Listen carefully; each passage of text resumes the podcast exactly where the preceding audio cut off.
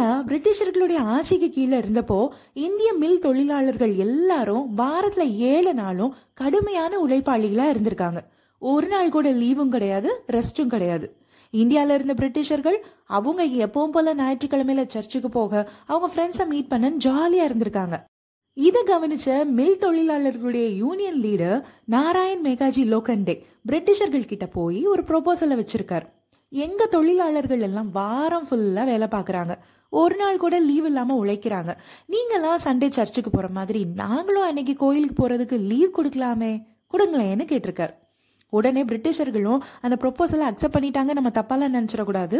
Lokhande ப்ரொப்போசலை reject தான் பண்ணியிருக்காங்க. ஆனா லோகண்டே விடல. ஏழு வருஷம் போராடினார். ஒரு வழியா பிரிட்டிஷர்கள் ஆயிரத்தி எண்ணூத்தி தொண்ணூறாவது வருஷம் ஜூன் பத்தாம் தேதி சண்டேவை ஹாலிடேன்னு அறிவிச்சிருக்காங்க. லோகண்டேங்கிற அந்த ஒரு மனுஷனுடைய தயவுனால அன்னையில இருந்து இன்னைக்கு வர சண்டேனா லீவுங்கிறது மாறாம இருக்கு.